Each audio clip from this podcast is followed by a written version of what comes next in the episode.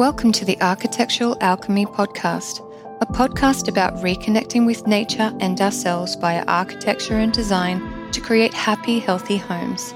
I'm Elise Sorge, and I'll be your host. Join me as I take a deep dive with various experts and creatives into all things design and how we can find balance for our mind, body, spirit, and our environment via our homes and the built form.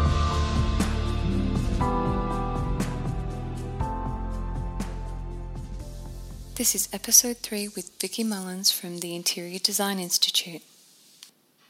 I graduated from the Interior Design Institute last May, and today I was lucky enough to have a chat with my tutor from the Interior Design Institute, Vicki Mullins.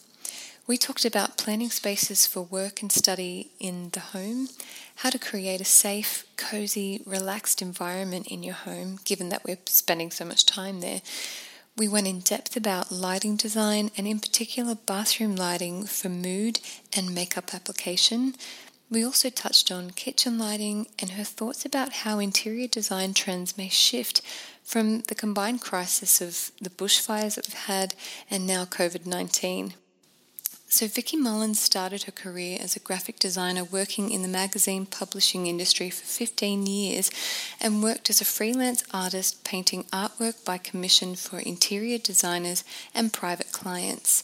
During this time, she developed a passion for interior design, renovating houses as a hobby, and after completing six large scale renovation projects of her own, she decided to study interior design formally and turn her passion into a career. She studied interior design with Melbourne Polytechnic, formerly known as NMIT, and has since worked as an interior designer with a building company before branching off to specialize in lighting design and taking up further studies in lighting engineering and design with RMIT. For six years, she has worked as an architectural lighting designer on residential, commercial, retail, and hospitality projects, providing her with the opportunity to combine her love of colour, design fundamentals, with the more technical requirements of lighting design. During her time in industry, Vicki has remained active with the Melbourne Polytechnic mentoring students and eventually moving into a teaching role with the Interior Design Department, specialising in colour, lighting, design fundamentals, and computer applications used in the design industry. Vicki is now teaching interior design full time across several institutions Melbourne Polytechnic, TAFE, and as a tutor with the Interior Design Institute. I hope you get loads and loads out of this episode. I hope you can take away some really practical info and let me know what you think. So here is my chat with Vicki Mullins.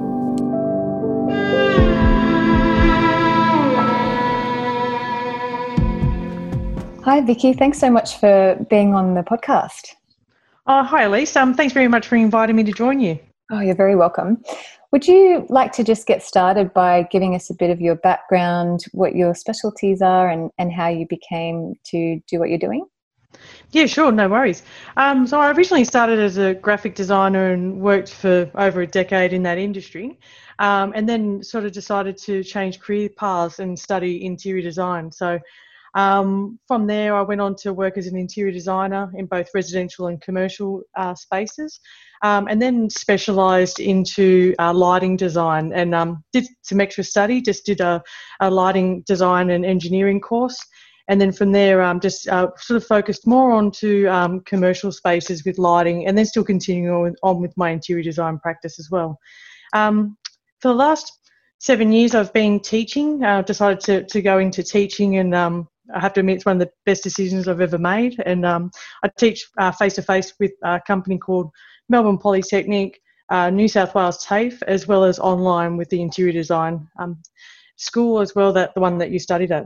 Yes, well, and that's exactly how we hmm. came to do this because you were my tutor for the Interior Design Institute, and you were amazing. So thank you for oh. all your help with that. It really thank helped you. me get through that.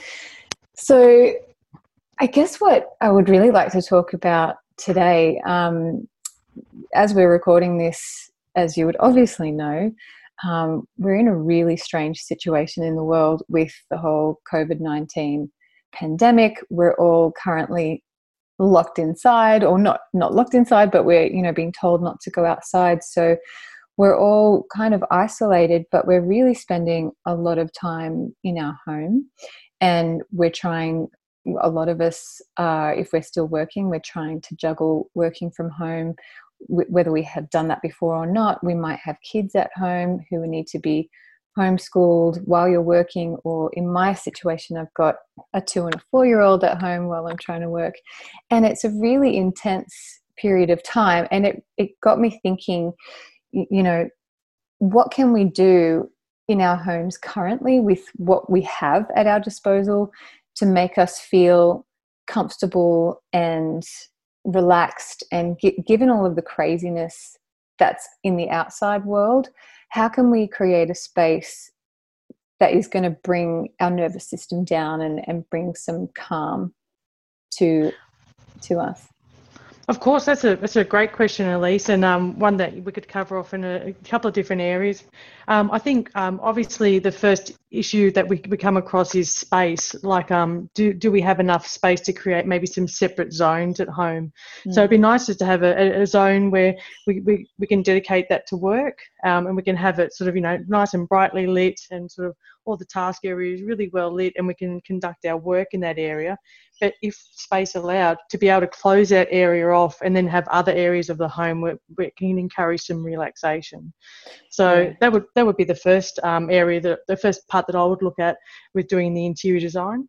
Um, the second part is I'd look at sort of um, how can we use some maybe some colours to sort of create these types of areas that we're trying to encourage and some you know some of these feelings that we're trying to encourage. So we could look to use um, in the in the areas of relaxation more warmer colours maybe sort of more muted colours and not so bright. Yeah. Um, we could look at the lighting. We could sort of say for the areas of relaxation, can we try and make it subdue the lighting, or maybe turn all the overhead lights off and just have only lamps and sort of additional lighting sources. Um, alternatively, obviously for the work areas, we really want them to be really well lit. So we treat that as a very separate um, part of the lighting design. So for someone who is has just found themselves dropped into this situation where they're not they're not prepared to work from home. They're certainly not prepared for their kids to be homeschooled. Is there anything practical that we can do without obviously reconfiguring the whole house? You know just thinking about kids that are used to coming home and that's their area to play or to eat or to sleep and and have fun. And all of a sudden now they're having to treat their home as school as well. And and how you would navigate getting them in that school zone and concentrating and then being able to pull them away from it because I, I imagine it would be very stressful for kids that are school age and also for the parents trying to get them to have that mental separation as well does that make sense? Oh yeah, of course. And it's a it's a it's a terribly difficult situation that everyone's facing at the moment, and everyone's stress levels are incredibly high um, for children and for the parents. And the mm-hmm. parents are obviously trying to think of everything. They we don't know how long um, our isolation period will last for. We're not yeah. too sure of the wide ranging impacts on it. So the parents might also be facing possibilities of a change of their career a permanent change or a, you know a temporary change along with also taking on the additional responsibilities of homeschooling which is a specialized profession. We can't you know underestimate the the benefit that teachers provide to to learning. Like it's, it's you know there's five years of training involved with that. Absolutely. so yeah we can't just sort of take that on and think oh we're going to be great at oh, the first day. So and the daycare teachers my oh, of course in the daycare. Yeah of course. Sorry. Yeah not just not just i take school. my hat off to them. Oh yeah, no, of course. Yeah. So, um, so to answer your question, I sort of look at obviously, like I said before, if if you had the luxury of space, we could do anything. So, luxury yeah. of space, um, we could achieve it. But let's just be realistic. Like most of us don't have the luxury of space. Yeah. So, I think for me, if I was to create an area for children to study in, I would first of all try and remove any distractions that I can. So, yeah. you know, like anyone, like even as an adult, we we get easily distracted, uh, and kids do as well. So, I think first of all if I could find a space, um, even if it's a part of a bedroom or something, and just to actually just remove all as many distractions as I could. um, and then sort of say um, and sort of designate that as now the work zone. And so we don't, and mm-hmm. not to not to um, mix it with other activities and tasks. Yeah. The other thing I would look to do is set times. So actually, just um, keep it, keeping that routine because at the moment we're all you know school age children are familiar with a routine. And yeah. so you know at nine o'clock school starts. So for example even if you can't allocate a set space at home even if it's on the dining room table you say okay we all have a lot of fun. Then at 10 to 9 all the fun stops. We clear the space off and now we can go on and we can do our schooling. So from 9 till 10.30 is school. Then we have a bit of a break and we have a recess.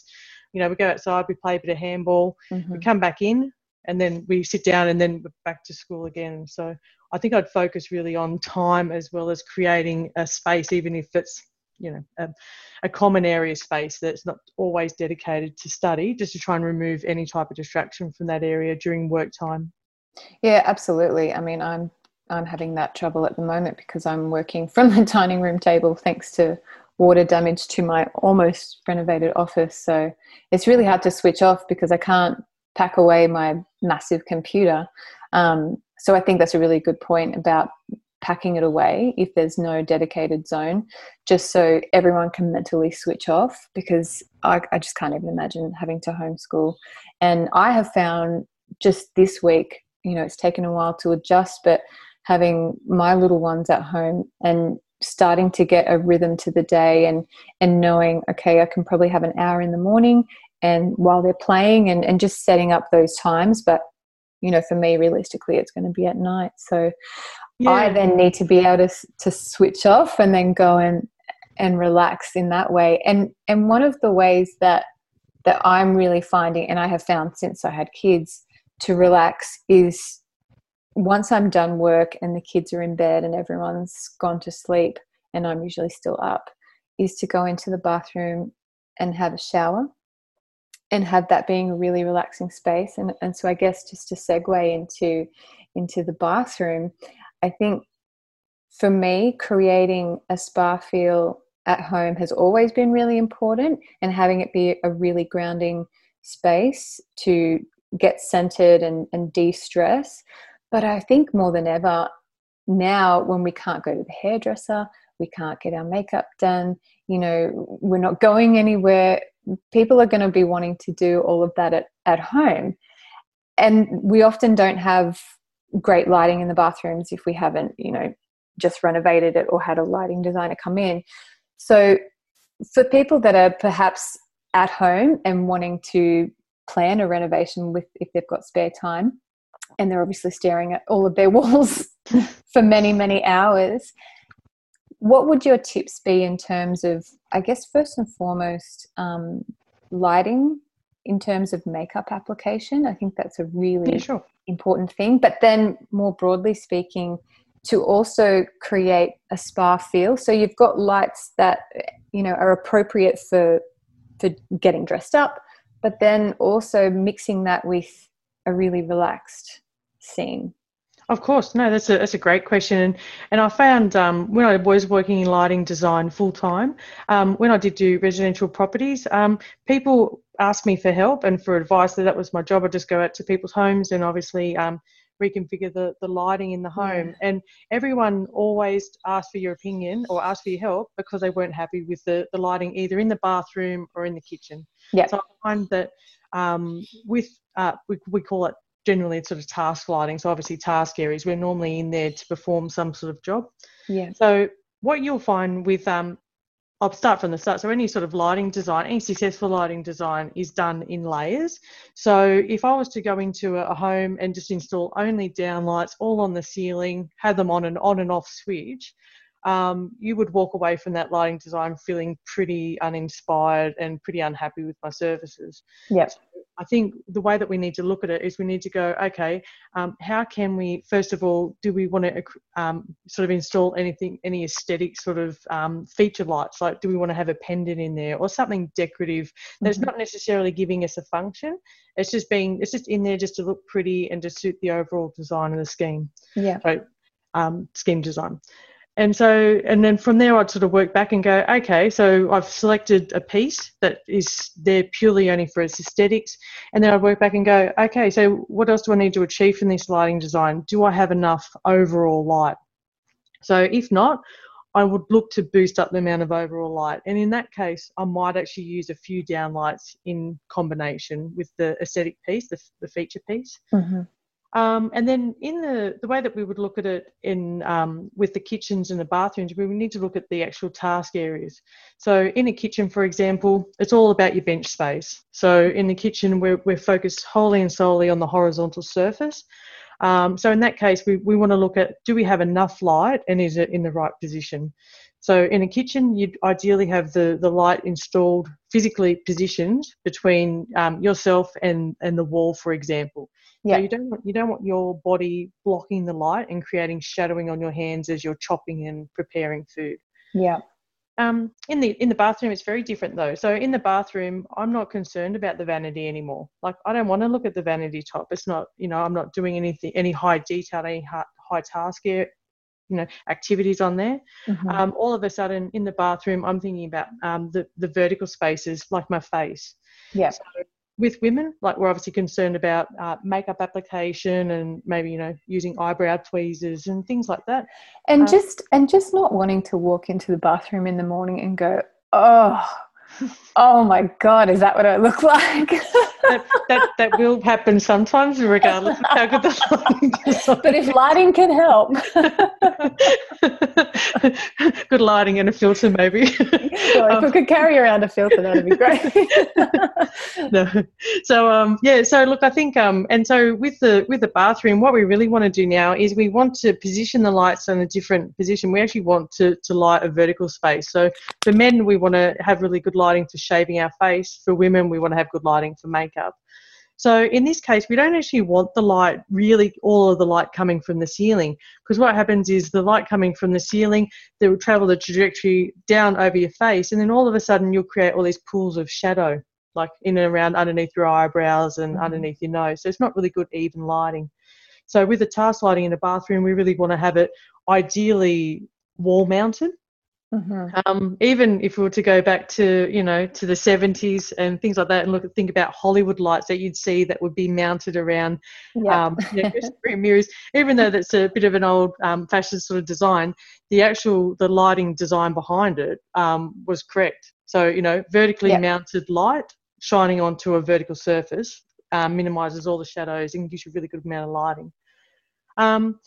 Not all of us can do that. So if you're working with a building that's already been built um, and you don't have any wiring already in the walls, um, you might not be able to install wall lights very easily, or it might be quite an expensive venture.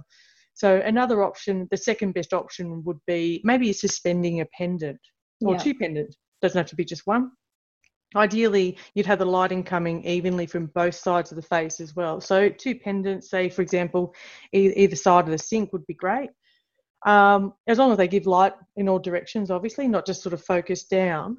And then that way, that's sort of acting as a wall light, but we're able to get um, the wiring up through the ceiling to install the lights into the new position.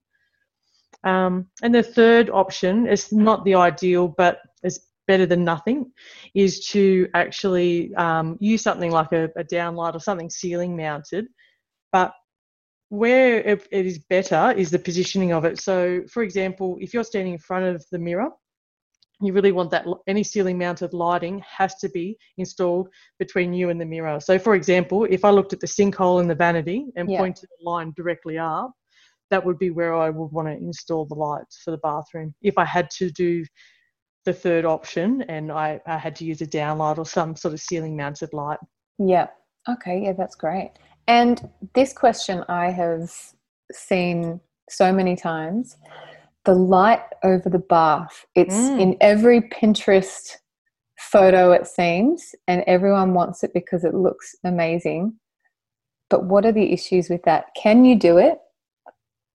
And yes. if you can, what do you need to look out for? Yeah, no, it's a great question that one. And actually, for that, we actually need to go back to um, the Building Code of Australia. So there's a set of regulations and rules that um, mm-hmm. governs the way we build properties, but also the way we deal with electricity and also artificial lighting.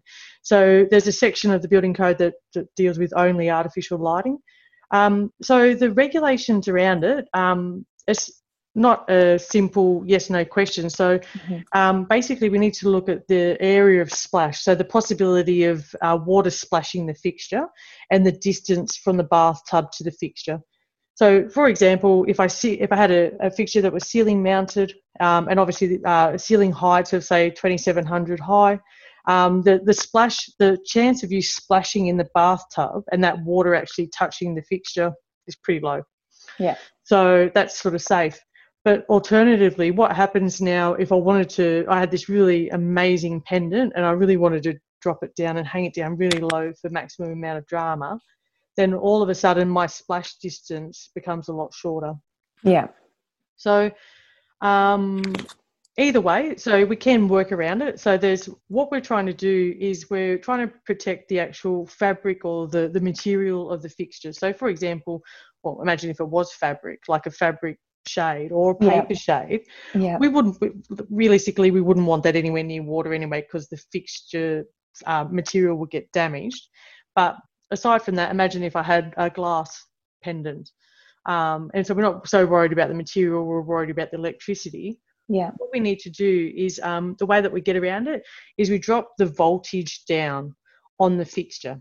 Okay. So what this means is um, so it's not to be too technical or anything, but currently the, the voltage, the mains voltage in your home is 240 volts. Mm-hmm. So if you have direct contact with that, unprotected direct contact with that, it'd be fatal. So it's obviously quite dangerous. That's why we have to have only qualified electricians to come in and install lights. Yeah.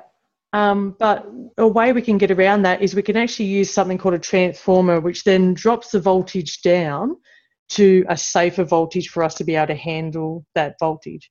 And so um, the the light will still operate underneath the reduced voltage. Mm-hmm. Um, but what happens now if I once it's been transformed, once it runs through the transformer, the, the level of current is so low that if I touched an exposed wire, I get a very small jolt, but I wouldn't actually get any um, cause any injury or harm. Yeah, we've just protected the the external part of the fixture. So the the transformer would sit up in the ceiling; it'd be hidden.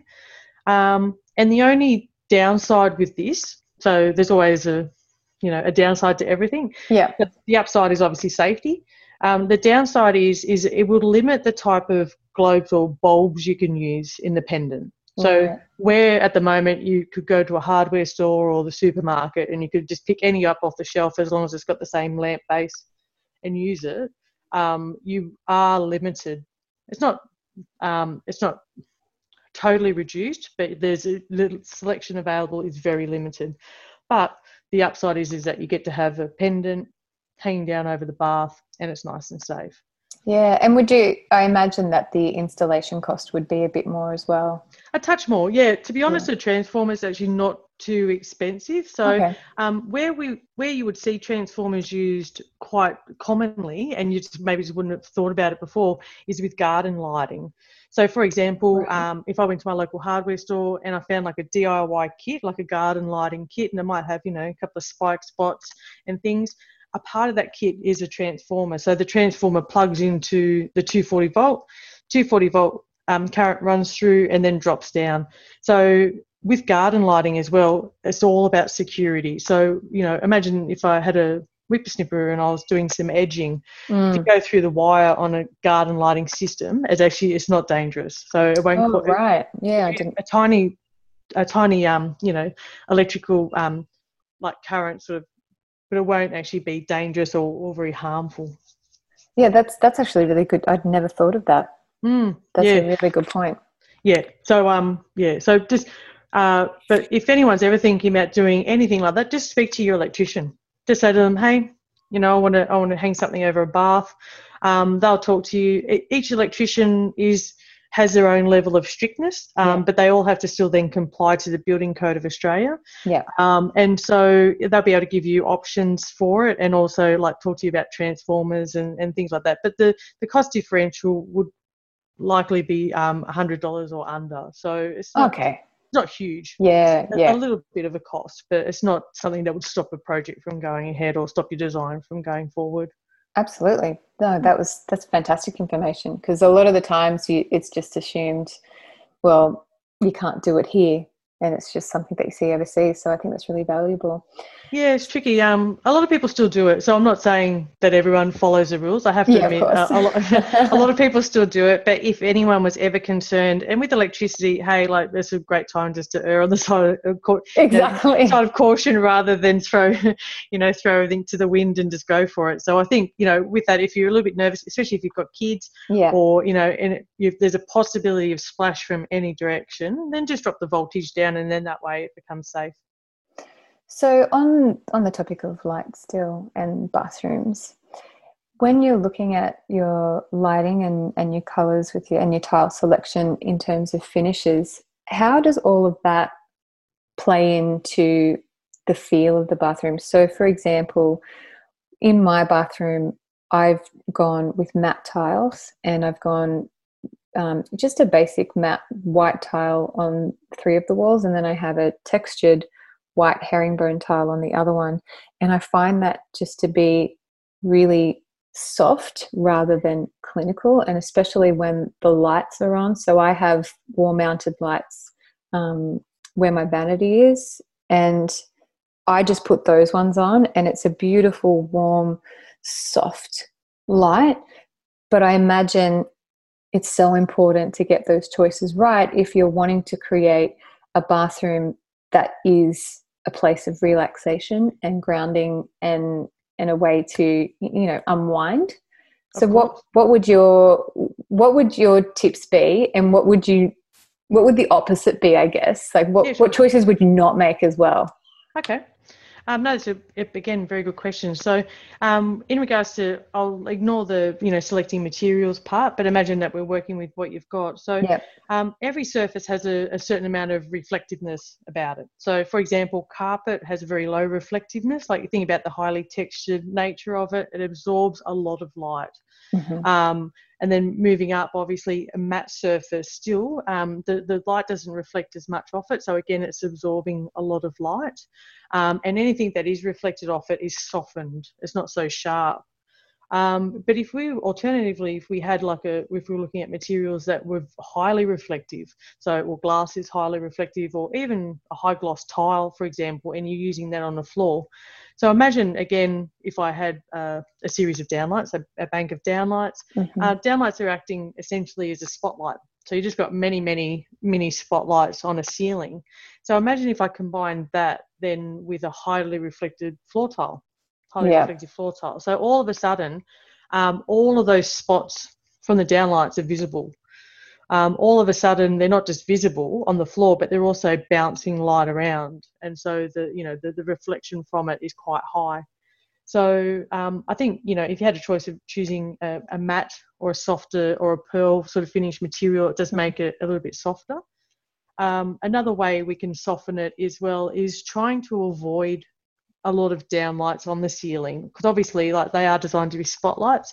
So budget permitting and building permitting, um, anywhere we can install uh, lights in layers, like for example um, on the wall or on the ceiling or dropping down pendants or you know just having them at different layers and not all just coming from the ceiling surface really helps us to create um, a more um, developed and more thought thought out sort of lighting design that's a little bit more evolved than just downlights yeah um, in regards to color, so um, color, like out of all the elements, like um, color is the, the first thing that we see. So everyone associates color, um, associates with color. Everyone has a preference with color. Even if you ask someone, if I met with a cus- customer and I said to them, "Oh, okay, so this is the lighting designer. What color temperature would you like the lights to be?" They'll say, "I don't know. I've just make it anything." So we have to remember that even if someone doesn't think they have a, a preference with color, they actually do. So everyone everyone has a preference with color. Um, so with um, artificial lighting, so in the home we've got um, a range of warm and cool lights. Um, commercially, it's a little bit broader, the, the range that we have, only because it's sort of specialty sort of lighting situations. But in the home, like you normally have either warm or cool. So warm, as um, as the name suggests, is more of your oranges and your reds and your yellows, and then cool is more of your blues and into your violets. So depending on the location of the home in Australia, say for example, most of Australia is quite warm um, as a physical temperature, you'll find that um, for most people, they actually prefer warm colour lighting. So they normally look for a warm white in the home. Um, commercial lighting is very different, but just yeah, focusing on, on the home at the moment. And to a smaller degree, um, some people prefer a cool white. So it's a, definitely a, a personal preference. Um, my approach to it was even if people would ask me what my opinion was, I wouldn't actually give them advice because people are so sensitive to colour. Mm. I would physically show them the difference. I'd, I'd, have samples with me and I'd say, okay, this is warm and this is cool. You make your decision. And I can guarantee you, just after that simple um, simple test, yeah. they'll have a definite yes, it has to be this colour temperature or yes, it has to be that colour temperature. So I do prefer the client to choose only because the greatest thing that upsets people with lighting design in the home mm-hmm. is first of all task lighting being incorrect or inadequate um, which we touched on before the second thing is a color so they might have actually let the electrician, for example, select all their lights because the electrician said, "Hey, that's all right. I can get you a great discount from my local yeah. um, wholesaler. Um, it's fine. I've installed heaps of this product before, and it's great." Yeah. And so he or she's most be 100% right in all that criteria, but hasn't asked you maybe some questions that an interior designer or a lighting designer would like, you know, how mm-hmm. much light do you like? Just simple stuff like that. Like some people like a space to be super bright. Like some people come home from work, turn all the lights on, they want it to be really bright. But other people, they actually like it to be really dimmed down. And mm. they, they, they come home from work and they turn off all the overhead lights and only have lamps on. So that we need to like go. yeah, exactly. And everyone's different. There's no right or wrong. You just have to develop. Like good lighting design is developing the design to suit the person's yeah. um, the way they live and their home.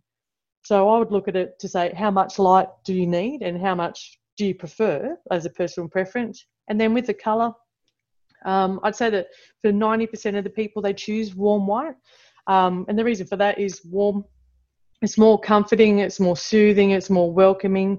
Um, warm colours in general, they um, slow the time down a little bit. They encourage you to stay longer and relax. Um, whereas cool white is much better for task. So if I was doing a lighting design for a school or for an office, mm-hmm. it would be mm-hmm. cool white. Yeah. I wouldn't even I wouldn't even ask the question. It'd be like this is this is the area because you want to encourage work and activity and you know um, sort of uh, mental activity and thought and you know communication and things. So cool white's better for that. But and I guess that's that that explains why back in the day when you when I would have been at a nightclub and they turn the lights on at the end and it's that awful white light they want you to get out. Yeah, yeah yeah stop relaxing and having a great time. We all need to clean the bar and go home. Thank yeah, you very exactly. much. Thank you for your patronage.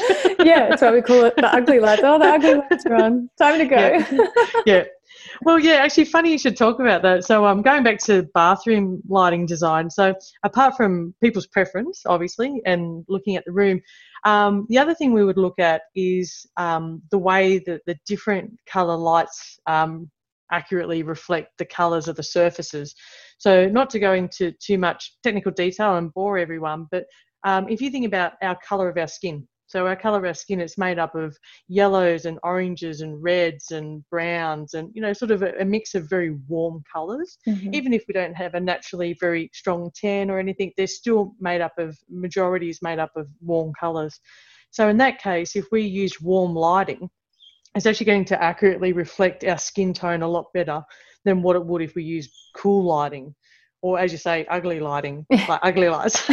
so, so the cool light, what it does is it, it because it's the opposite side of the color wheel. So the blue neutralizes the orange in our skin. So if the lighting color temperature is too cool, what that does is it actually dulls down all the orange in your skin and it actually makes you look like you're a little bit ill or a yes. little bit washed out. Yeah. Um, you know, when you, you know, if you are ill and people say to you, gee, you don't look very well, um, it's generally because the colour is washed out of your skin. So if our lighting temperature in the bathroom isn't quite right, we could actually um, be recreating that and sort of, you know, making ourselves look a little bit washed out.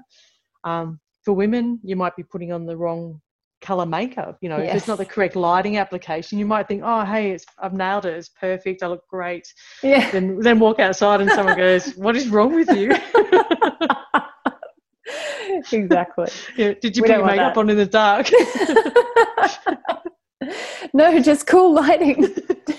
so yeah, so it's tricky. So yeah, you want to have enough. You want it to be the right color, and you want it to be in the right location. I think with the task lighting, the predominant issue that people have is it's not in the right location. So just remember, a vertical surface ideally will have a good light source on the vertical surface to cast direct light onto it.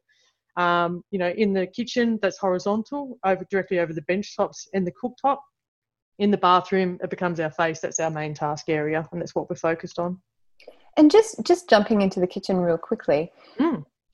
If, for example, you are lucky enough to have a kitchen that has a big bank of skylights right in the middle of the kitchen, how do you manage the lighting at night with that? Obviously, I imagine the task lighting you're still going to have over the benches where you can, but what would you do with that situation if it's if it's not a big kitchen but there's a there's a big opening and at night obviously you're not getting that natural daylight yeah funny um, this is again another great question and um, so when I did work on interior design and lighting design, um, residential properties, a lot of them were very high end, very you know very expensive builds, um, architecturally designed, and really spectacular buildings. So um, but I did find that a lot of them would have a skylight directly above the kitchen. Mm. And so I'd be doing conducting my lighting design consultation with a client and say that. So I say to them, okay, then so how do you want to approach the lighting in the kitchen? And they'll say, well, no, the lighting in the kitchen's fine. Like I've got this massive skylight. but the, the idea is that most of us come home of an evening and then want to cook. So, you know, obviously the skylight only helps us, you know, up until a certain time of the day. So um, good question. So, ways that I would go about it. So, if you have um, overhead cabinets or a shelf above the bench top, great opportunity to be able to install some under shelf lighting. Um, yes. And then that way it's directly, you know, it only sits, the shelves or the, the cabinets normally sit around 600 mil off the bench top. Mm-hmm. So the light's nice and close. You're not blocking it. You're not creating any shadowing. Um, so it's a good amount of lighting and it's in the right location. Yeah. The other um, option that you've got is wall lighting. So if I don't have any shelves or if I didn't have any wall cabinets, is it an opportunity where I can pop some wall lights in? And a lot of wall lights either point directly down or go up, shine light up and down out of the mm-hmm. fixture. So um, that's an opportunity where we can maybe use ones that point directly down, and then that way it's actually giving us nice direct light again onto our task area. Um, failing that, if we can't do um, all of those or if we need extra, um, you will need to start redirecting the light. So, you, in a way, like a, imagine if I had some sort of um, uh, maybe like a track light or a spotlight, something that's designed to throw the light out further. You're going to have to install it wherever you can, um, you know, around the around the skylight, and yeah. then sort of point it down directly onto the work surface. The only problem with that is, is number one, the, the, the only problem is the position. So the reason why that's an issue is, first of all, if you're, if, it, if you're going to stand in between the light source and the bench top, you're going to create shadowing. So you've yeah. already failed the idea of it being a task light situation. The second thing is, is um, if say for example I had an opportunity to install it in front of me and then point the light down onto the bench, then I'm going to face an issue of glare yeah. um, and where that's going to make it quite uncomfortable if the trajectory of the, the angle of the, the spotlight is wrong. Um, you're going to make it really uncomfortable for you to work in that space because you're not going to be able to look at, look towards the light source. So some people are very very sensitive to glare, so we have to also keep that in mind as well when we do lighting design. Absolutely, that was great. Yeah, good question though. Um, super super tricky and you'd have to just yeah. treat each house as a case by case scenario to be honest like there's not a one yeah yeah, not a one one you know um, one solution fits all boxes, unfortunately. Well, especially but, um, depending, yeah, the size of the kitchen, the shape, mm, how many yeah. skylights, yeah, yeah, totally. Yeah. So just to wrap up, and I'm going to kind of put you on the spot a little bit here. Okay.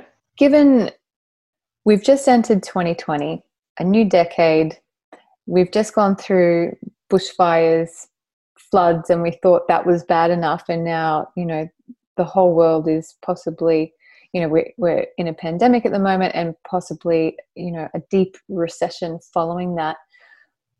What are your thoughts? And this is just going to be off the top of your head, but what is your feel on on how interior design trends may pick up on that, and and where do you see things going perhaps in 2021 after this is all over?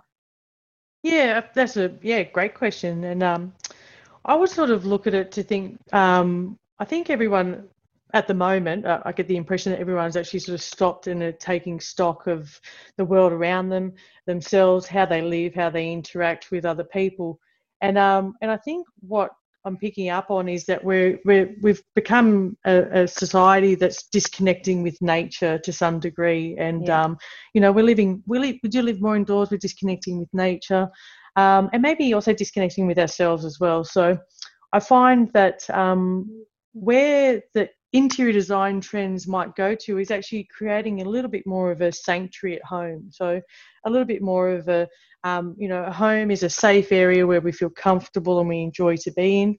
Um, I also think that there might be um, opportunities where we can um, integrate our indoors with our outdoors again and maybe try and reconnect with nature in some way. Absolutely. So it might not be that we're building internal courtyards into you know our living rooms and things, but we might just want to reconnect with nature to to use more um, organic materials or maybe some organic shapes um, with colour, looking to, to bring in some more natural colours. Um, simplifying colour palettes so that there's not so much distraction um, and just reducing sort of excess visual noise and, um, and, and keeping it um, paring things back a little bit. So I think um, a little bit less about material, materiality and a little bit more mm. about connecting again with nature and maybe rejuvenating ourselves a little absolutely. bit. Absolutely. Absolutely. Mm. I totally agree. And that's exactly where my passion lies. So yeah, it's yeah, I couldn't have said it better myself. Well, thank you so much. That was so valuable. There's so I'm actually going to go back and listen myself. There were so many nuggets of wisdom in there. Thank you for your time. I very it was so nice to talk to you finally. We've only ever corresponded via email, but it was lovely no, to chat great. with you and catch up. Um, no, thank you so much. No, thanks thanks again for inviting me. So it was it's been a great talk. You're very welcome. And I'll have um, all your links in the show notes for everyone if they want to catch up with you. But do you have an Instagram or a website or anything where people can find you? No, I don't actually. Um, no, so I just sort of now working through my school, so the Interior Design Institute. So if yes. anyone wanted to find anything more about me through there, I actually have like a tutor profile on the website. Um, I'm sure you'll yeah, include a link with it with the yes. with the podcast as well. But yeah, so if you ever want to find out anything about me, there's also on that on that website. Awesome. Thanks again. No, excellent. Thanks very much, Elise. I hope you enjoyed today's episode. Don't forget to subscribe so you don't miss an episode. They'll be dropping weekly, and we've got many more interesting guests and designers to come. You can find me on Instagram at Architectural Alchemy. I'd love to hear from you if you have any guest suggestions or if you would like to be a guest.